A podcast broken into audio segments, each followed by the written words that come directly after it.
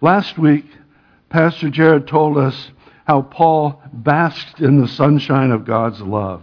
He literally savored his victory over sin and death. And he said in chapter 8, verse 37, Yet in all these things we are more than conquerors through him who loved us.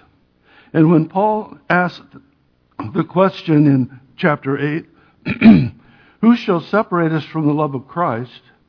Let me paraphrase his three verse answer. Absolutely nothing I can think of. And boy, he thought of everything.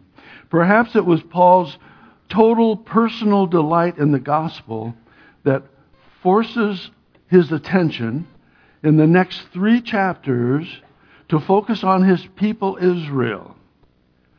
He said in chapter 10, verse 1 Brethren, my heart's desire and prayer to God for Israel is that they may be saved. This morning I'm going to be teaching out of uh, Romans 9. Uh, you might open your Bibles to that if you haven't already. But Romans 9, 10, and 11, this seems to be kind of feeding back to me, is it? Do some of you want me to get turned down a little bit? What? Don't raise your hand. Okay. Uh, but these three chapters are basically, or for the most, most part, one long discussion divided into three chapters. Paul writes to the church in Rome to clarify God's relationship of the nation Israel from the Old Testament with Gentile believers. The Gentiles, the nations of the Old Testament, for 2,000 years were only able to know or relate to God their Creator through the revelation possessed exclusively by Abraham's children, the Jews. This morning we will begin with chapter 9, but I have to tell you, if you just sit down and casually read these three chapters and don't use time, patience, or other resources to study them, confusion, not comprehension, is often the end results. They talk about doctrines like election, predestination, free will. I call them some thorny theology. They've been discussed and debated since the church was born, and I'm, I'm more than sure that complete understanding won't be grasped this side of heaven. But let's carry on anyway. It's our goal over the next few weeks to clarify some of the confusion and to challenge you to dig deeper into these chapters, these great chapters of God's Word. As I've read through these chapters, I think the key verse for us might be found in chapter 11, verse 33. Oh, the depth of the riches both of the wisdom and knowledge of God! How unsearchable are his judgments and his ways past finding out. And how true this is. Without the Holy Spirit this morning to teach us, we're left only with our own opinions and our own ideas. So it's my prayer as we continue to study Paul's letter to the Roman believers that we'll do so in an attitude of dependence on Jesus by his Holy Spirit. And dear Spirit of God, teach us this morning. Let's open our Bibles now. And I think this morning we're going to go verse by verse. Verse 1. I tell the truth in Christ. I am not lying. My conscience is also bearing me witness in the Holy Spirit that I have great sorrow and continual, continual grief in my heart. Now, people may have thought that Paul, grasping onto Jesus and Christianity so fiercely that he had turned his back on his own heritage, his countrymen. But he has not. For in verse 3 he says this For I would, I could wish that I myself were accursed from Christ for my brethren, my countrymen, according to the flesh. Well, we know that nothing can separate him from the love of God. But that's how deeply he feels about his own people. In fact, Moses was kind of the same way. In Exodus 32, Moses said, These people have committed a great sin and have made for themselves a God of, of gold. Yet now, speaking to God, if you will, forgive their sin. But if not, I pray, blot me out of your book which you have written. Here in verse 3, it's as if Paul is saying, The same heart that beat within Moses is in me. For if possible, I would go to hell and suffer eternity if my kinsmen could be saved. How did Paul cultivate this attitude toward those who were out to get him? As we read in the book of Acts, out to kill him. Well, I believe he did it through prayer. Remember, he said, My heart's desire and prayer is that they might be saved. Praying for others can change our hearts toward them. Have you ever experienced that? You, you can even develop love for your enemies. Paul has the heart of Moses, but even more important, he has the heart of God. And I'm asking, do we? Do I? If Paul was willing to go to hell for the people that he loved, to be blotted out of the book of life, why won't we talk to the person next door or take someone that we work with to lunch or even call and invite someone to church? So my question as we begin is, does your heart break as God's does because those around us are rejecting the Savior? God is not willing that any should perish. Now, that's an interesting thought in the middle of us talking about election and predestination and all. But God's Word teaches that He is not willing. The sovereign God, who could control everything, is not willing that any should perish. And He's given us a free will to make that choice for ourselves. In fact, 2 Peter chapter 3 verse 9 tells us, "The Lord is not slack concerning his, concerning his promise, as some count slackness, but is long-suffering for us, not willing that any should perish, but that all should come to repentance." When Jesus died, who did he die for? Everyone, all. That's right. Peter says this to answer his own statement about the condition of man he makes it in verse 3 of that same uh, chapter. He says, Man then and in the future, he calls it the last days, he says, knowing this first, that scoffers will come in the last days, walking according to their own lusts, and saying, Where is the promise of his coming? For since the fathers fell asleep, all things continue as they were from the beginning of creation. In other words, they're saying, I look around and I don't see your God doing anything. They're spreading their humanistic, man centered dogmas and creeds.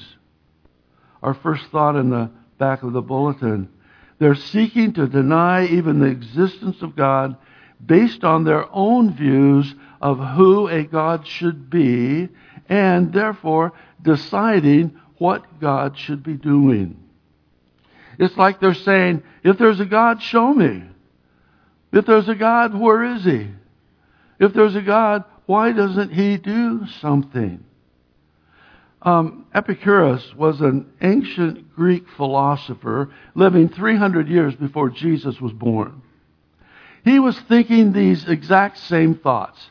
He made a famous statement about God and about what he thought God should be doing. Here's what he said is God willing to prevent evil but not able? Then he's not omnipotent. Is he able but he's not willing? Then he's malevolent. Is he both able and, and willing? Then whence come evil? Why do we have evil? Is he neither able nor willing? Then why call him God? Well, I think Israel rejected the gospel, the Savior, for those very same reasons. The Christ, Jesus the Messiah, didn't appear as they expected.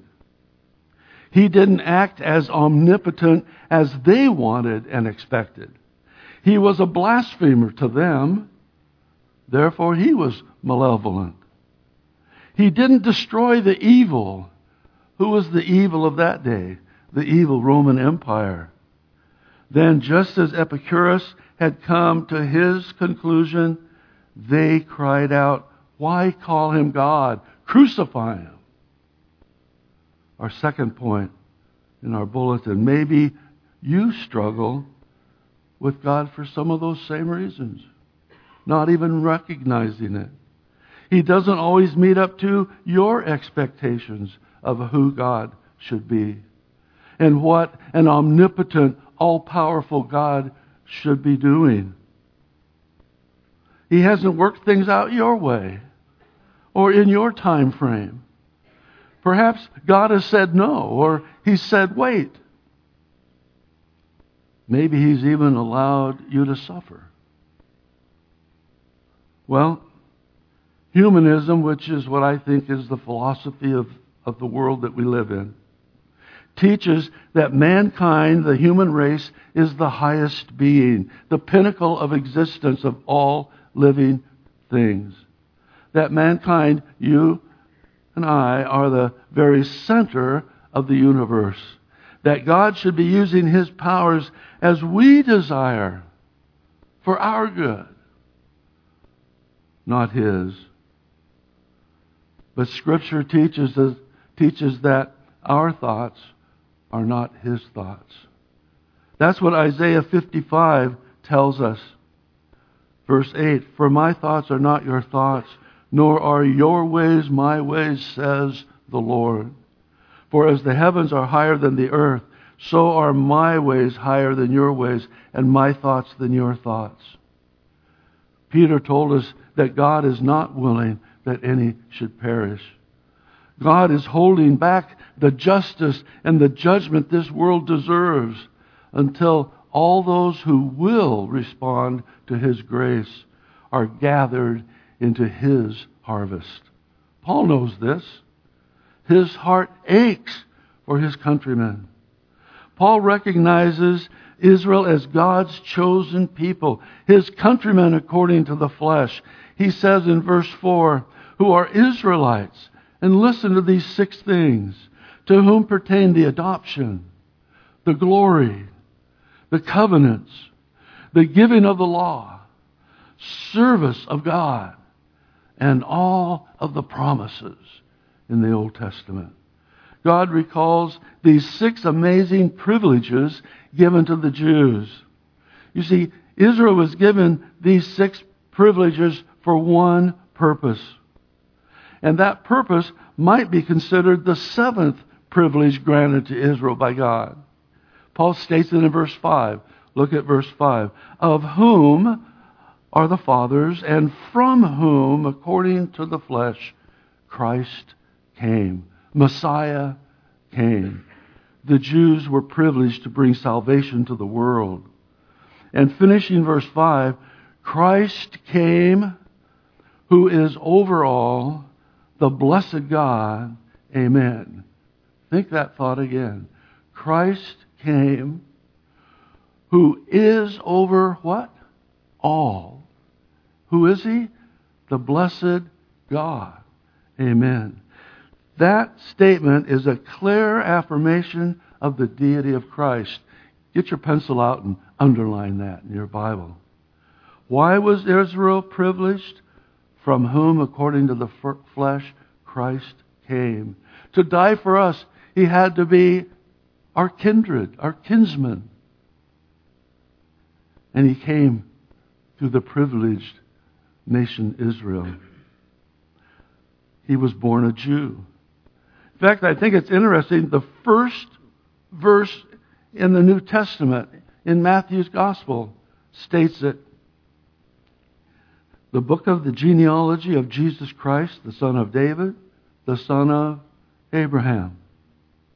Yet, tragically, John tells us in his gospel, chapter 1, but verse 11, Jesus came to his own, and his own did not receive him. This was a blown opportunity of what I would call mega proportions. The Christ, the Messiah, came to Israel. They had the opportunity to repent and receive him. Israel repentance was to have two purposes. First of all was individual. That individual Israelites would be forgiven of their sins. And then secondly, for Israel, the nation, her Messiah would return as king and reign. But Israel rejected Jesus, their Messiah. But this shared nationwide stumbling, which Paul teaches about in chapters 9, 10, and 11 of Romans, is temporary, not permanent. But don't worry this morning. You're not expected to understand it all. Certainly I don't. And when you begin teaching about things you don't know, then people begin to worry. But I have to admit, I don't fully comprehend all that God is teaching us through Paul in these three chapters. You see, all of this, how the Old Testament truth, how it fits together with New Testament truth. It goes beyond our full comprehension because our intelligence and our capacity is finite. God is infinite. So let me quote again from Isaiah 55 8. For God says, My thoughts are not your thoughts, nor my ways your ways, says the Lord. One writer put it this way I like this. The difference between God and man is far greater than the difference that exists between man and his dog. You can teach your or train your dog to go get the paper, maybe even your slippers, but you can't sit down and read it to him and then discuss the news. Although I've seen it happen a time or two. Some things are just beyond our comprehension. Sometimes we have to believe two truths that in our finite minds seem contradictory. It's like two railroad tracks. Have you ever stood, look both ways first, but have you ever stood in the middle of the track on a straight track and watch how they come together? Uh, McGee says, where do those two truths that seem parallel throughout every, you know, walk down and they're still parallel, walk further, they're still parallel. Where do they come together? He says, at the throne of God, at the mind of an infinite God. A legitimate offer of the kingdom was made to the Jews by Jesus, offering himself as the Messiah and King of kings and King of Israel. This offer was rejected as God had anticipated, and ultimately, this rejection led to the cross. Israel, as a nation stubborn and hard of heart, was not going to turn and repent, even though a small remnant of them did. You see, God has always promised, He promised throughout the Old Testament that a remnant of His chosen people would always remain. There would always be a testimony, a witness of Him on this earth. Our fourth idea in the bulletin God is reaching out to the world through the rejection and the hardness of Israel's heart until sometime in the future, by the awful testings of the tribulation, Israel, Israel will be brought to their knees, humbled, and truly as a nation they will repent. The nation didn't accept Jesus as Messiah. And God, knowing their heart, the heart of each and every one, knew that they would not.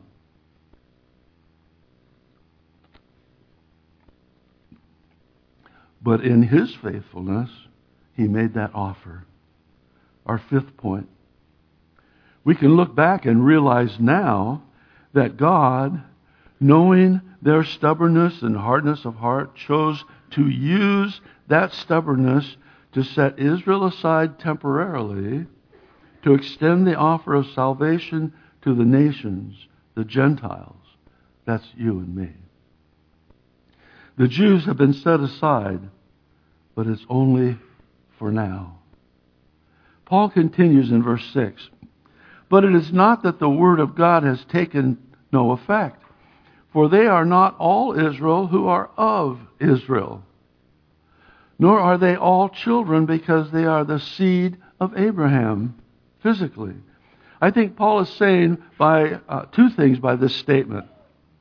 First, only those who are by faith, by believing in the promised Messiah, are they truly sons of Abraham. In the Sunday school class, we sing, um, Father Abraham had many sons, and many sons had. Maybe we should do that next Sunday morning. Maybe not. Okay. Also, Paul may have been referring to Abraham's son by the flesh, Ishmael, conceived and born through Hagar, the servant, by Sarah and Abraham's disbelief. Old Testament scriptures tell us then Abraham and Sarah believed God, and in their old age they had a son named Isaac, the son of promise. Paul goes on in verse 7 to quote, uh, In Isaac your seed shall be blessed. That is, those who are the children of the flesh, these are not the children of God, but the children of the promise are counted as the seed of Abraham. Paul tells the Galatian, the Galatian believers in chapter uh, 4 of, of that book, verse 28. Now we, brethren, that's us, as Isaac was, are children of promise. Verse 9, and I've put it up here because um, I like my picture. For this is the word of promise. At this time I will come, and Sarah shall have a son. And as Abraham was told this, Sarah was inside the tent, and it says that Sarah laughed at the improbability. The name Isaac, do you know what it means? Laughter. That's true. In verse 10, Paul continues to point out God's sovereignty and his ability to choose, to foreknow the future and the hearts of mankind. And not only this, Paul says, but when Rebekah also had conceived by one man, even by our father Isaac, for the children not yet being born, nor having done any good or evil, that the purpose of God according to election might stand, not of works, but of him who calls, it was said to her, The older shall serve the younger. That happens sometimes. When your older brother comes and works with you, with you for a few years. Okay or your grandson. But never mind. Okay. Well, now let me tell you the story. It's found in Genesis 25. Rebekah had twin boys, Jacob and Esau, and before either of them had done a thing, they hadn't attended church or given an offering or fed a, a poor person, before they did their first good, God chose Jacob over Esau. Now, this story unfolds as the twin brothers are, they begin to reveal their true nature as they interact with each other, maybe as teens or young adults. Esau, now he's the older twin. He's born seconds before Jacob. Do you know why I know it was seconds? Because Jacob had a hold of his foot as Esau was born. So, however long an arm is, I guess that might be more than a second. Now, as the older, that's Esau, the firstborn, Esau is privileged to receive the family birthright. Now, what does that mean? That he will receive Isaac's special spiritual blessing. Also, a greater part, I believe, two thirds of the inheritance, as well as the special place of leadership of the entire family at Isaac's death. Quite a bundle of privilege and wealth. So Esau, now he's the larger, stronger twin, and he's favored by Jacob. Jacob's more of an outdoorsman. Or, uh, but yeah. Where am I? Favored by, by Isaac, the outdoorsman. Now, Jacob, smaller and favored by Rebekah, works inside cooking, cleaning, fixing household items. And Genesis 25 27 tells us so the boys so the boys grew, and Esau was a skillful hunter, a man of the field, but Jacob was a mild man, dwelling in tents.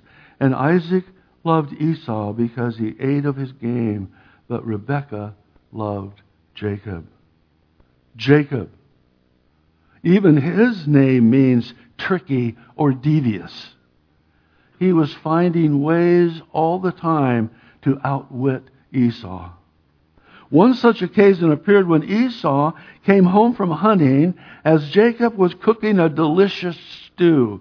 Esau was tired, worn out from hiking and hunting, and he was, in his words, so hungry, I'm about to die. The story is in Genesis 25. Esau said to Jacob, Please feed me with that same red stew, for I'm weary. But Jacob said, Sell me your birthright. And Esau said, Look, I'm about to die. What is this birthright to me? Then Jacob said, Well, take an oath or swear to me. So he swore to him. And he sold his birthright to Jacob. And Jacob gave Esau bread and stew of lentils.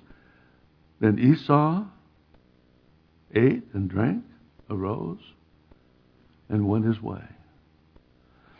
The way it's recorded in Genesis 25, it says this Thus Esau despised his birthright. He was spurning spiritual beliefs and blessings. Now, Jacob showed cunning, calculating methods, but Esau demonstrated that he lived his life for the immediate cravings and pleasures. Well, back to Romans, verse 13, where Paul quotes a startling statement from the Old Testament, Testament scriptures in Malachi. As it is written, Jacob have I loved, but Esau I have hated. Now, I think this figure of speech is called hyperbole or exaggeration. God actually loved both boys, but his plans for Jacob made his plans for Esau look like hate. The love hate phrasing is meant to show a contrast. Jesus used the same idea when he spoke in Luke chapter 14. He said, If anyone comes to me and does not hate his father and mother, wife and children, brothers and sisters, yes, his own life also, he cannot be my disciple. I like what the New American Standard has as a footnote by comparison for his love for me. Clearly, Jesus doesn't want us to carry bitter, angry feelings toward our fathers, mothers, wives, or children. In fact, Jesus' two commands are to love God and love others as we love ourselves. He says to hate ourselves to follow Him. There are uh, these things here, as, as he says, we're not called to hate anyone. This is used again as an illustration for us to understand that we are to love God the most. God's love for Jacob was revealed in his choice for Jacob. And God's hatred for, for Esau was seen in his rejecting Esau for the line of promise, the blessings of the birthright. Remember, the, the older will serve the younger. The New Living Translation, I like how it says it here in Romans 9, verse 13. In the words of the Scriptures, I loved Jacob, but I rejected Esau. the bigger issue for Paul's argument is that God made this decision about Jacob and Esau based on nothing more than the fact that God has the right to decide. He is God, after all. Is that fair? That's been asked through the ages. Paul will address that in the following verses. Verse 14. What shall we say then? Is there unrighteousness with God? Certainly not. Now, I've already pointed out that many of our friends with humanistic values would undoubtedly disagree. God must meet our human expectations. Use His knowledge to better my situation. Use His power to lift me up. Well, we'll see that Scripture tells us otherwise. Verse 15 For He says to Moses, I will have mercy on whomever I will have mercy, and I will have compassion on whomever I will have compassion. Verse uh, number six in our bulletin. Mankind isn't the highest being, the zenith of living things, nor are we the center of God's created universe. We're not even worthy of God's mercy. We're sinners. Verse 16. So then, Paul says, it is not of him who wills or him who runs, but of God who shows mercy. He is God. God doesn't owe salvation to anyone. In fact, someone said this it's not as surprising that God hated Esau as it is that he loved Jacob. That's what should surprise us. It's astonishing that God loves any of us, for that matter. But God has the right to choose. I like what my friend Sandy Adams says. We're all glad God has given us a choice. So why begrudge him his? Verse 17. For the scripture says to the Pharaoh, For this very purpose I have raised you up, brought you into the scene of history, that I may show my power in you, and that my name may be declared in all the earth. In this verse, we see that Pharaoh was ruler over Egypt, not just because God allows him, but because in this Pharaoh's case, God caused him to be. Did Pharaoh have a free will then? Well, yes. But God caused this particular man to reign in Egypt at the time of the Exodus because he knew this particular man's heart. Paul is telling us that God knew he would resist and rebel against God's command. Verse 18. Therefore, God has mercy on whom he wills, and whom he wills he hardens. Hmm, he hardens. Paul points to the Pharaoh of the Exodus as an example of a person that God chooses to reject. God hardened Pharaoh's heart so he could bring him down and in so doing demonstrate his power. But as we read the story in the Old Testament, what I remember from an, uh, an old uh, radio announcer or television, here's the rest of the story. In the book of Genesis, we'll see both sides. Exodus chapter 8, verse 19. Then the magician said to Pharaoh, This is the finger of God. But Pharaoh's heart grew hard. See, they began to believe. But Pharaoh's heart grew hard, and he did not heed them, just as the Lord had said. Now, down in verse 32. But Pharaoh hardened his heart at this time also. Neither would he let the people go. You see, Pharaoh hardened his own heart toward God. But God also hardened Pharaoh's heart. We see this in several passages, and I've, I've chosen two. One before the incident, the first one, when God was sending Moses back to Egypt, Exodus 7, verse 3. I will harden Pharaoh's heart and multiply my signs and my wonders in the land of Egypt, God says. The next time was after uh, our other scriptures, this time just before the eighth plague, the one of the locusts. Exodus 10. But the Lord hardened Pharaoh's heart, and he did not let the children of Israel go. So here's an important thought we need to remember God's sovereignty didn't override Pharaoh's compliant, obedient heart.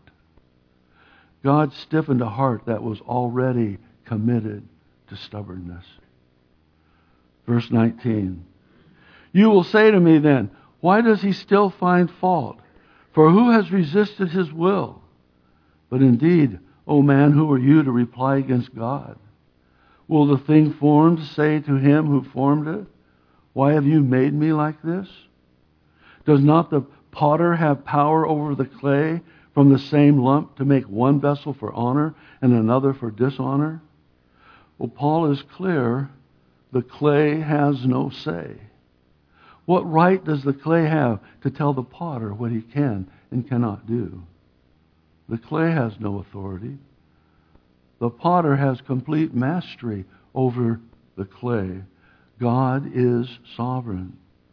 But let me tell you what God's sovereignty, his foreknowledge, and election is not based on.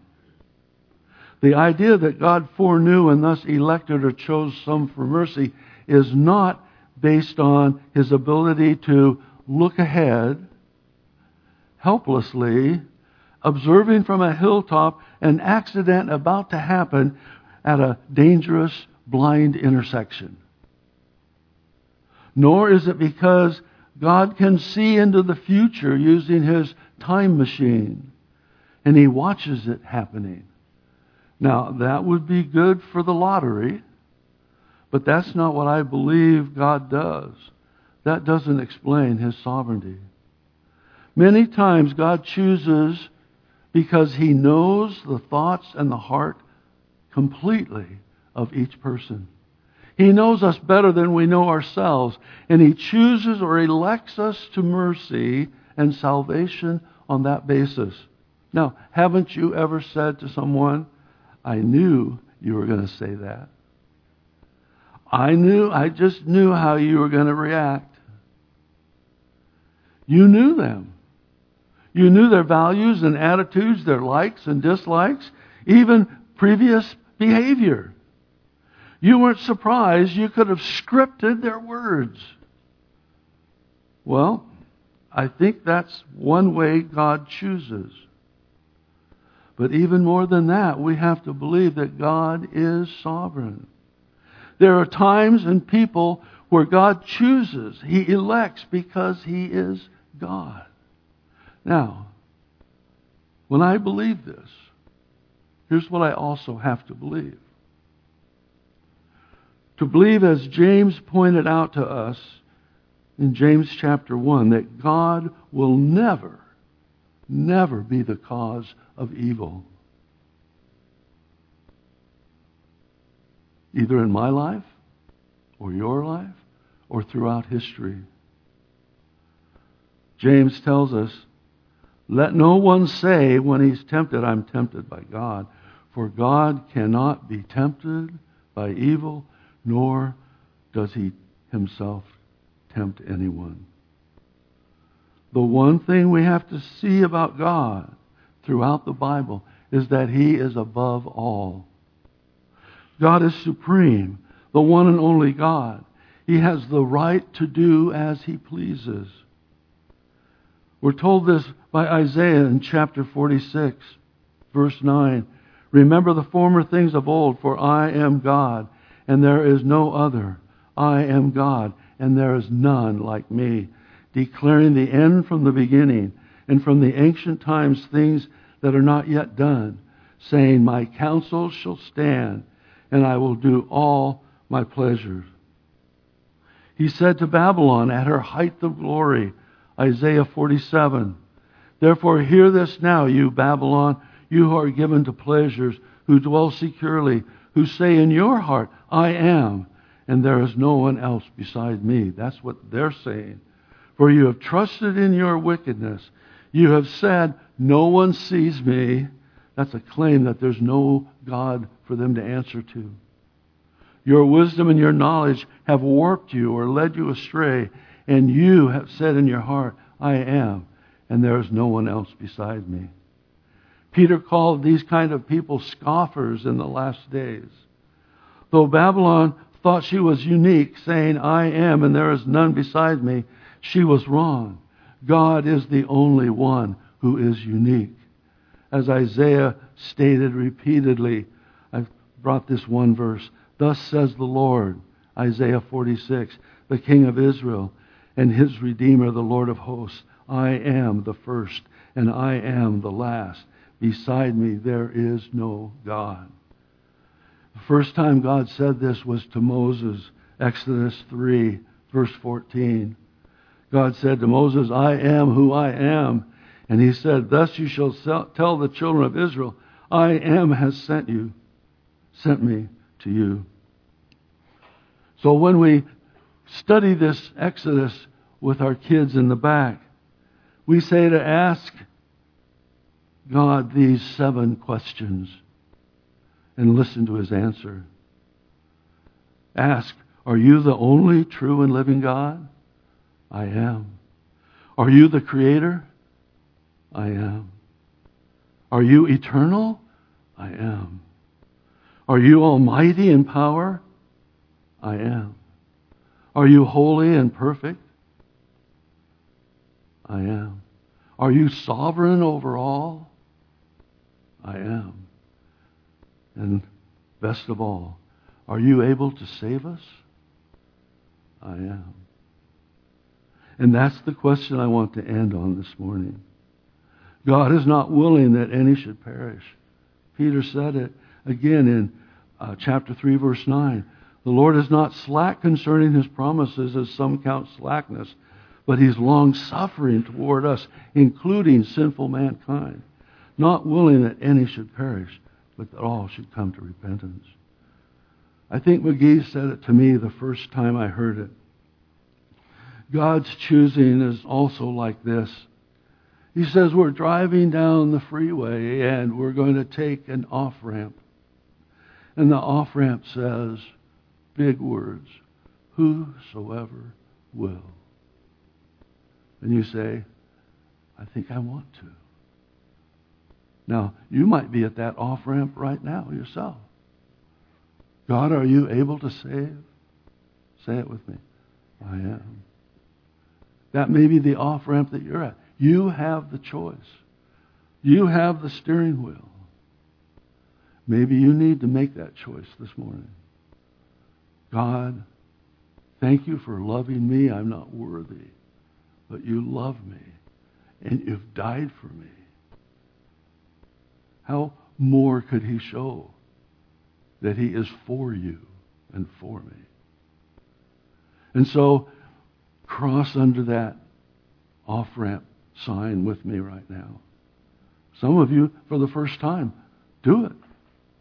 Lord, I accept Jesus. And as you go under that ramp, you look back. And what does it say on the backside? Chosen by God before the foundation of the world. Do you understand it? No. Is it true? Yes. Worship team, come on up. Let's pray. Lord Jesus, thank you. Christ, Messiah, Savior, hmm. King of Kings. We bow to you this morning. We ask you to be our Savior, our King. We repent of our sin. We know we're not worthy. But you have promised that you are not willing that any should perish. We come to you, many of us, many years ago, to be your children. Perhaps some even this morning. We pray in your precious name. Amen. Please stand and worship with one more song this morning.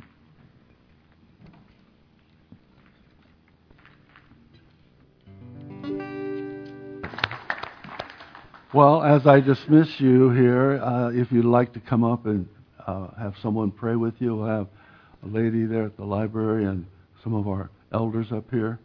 Uh,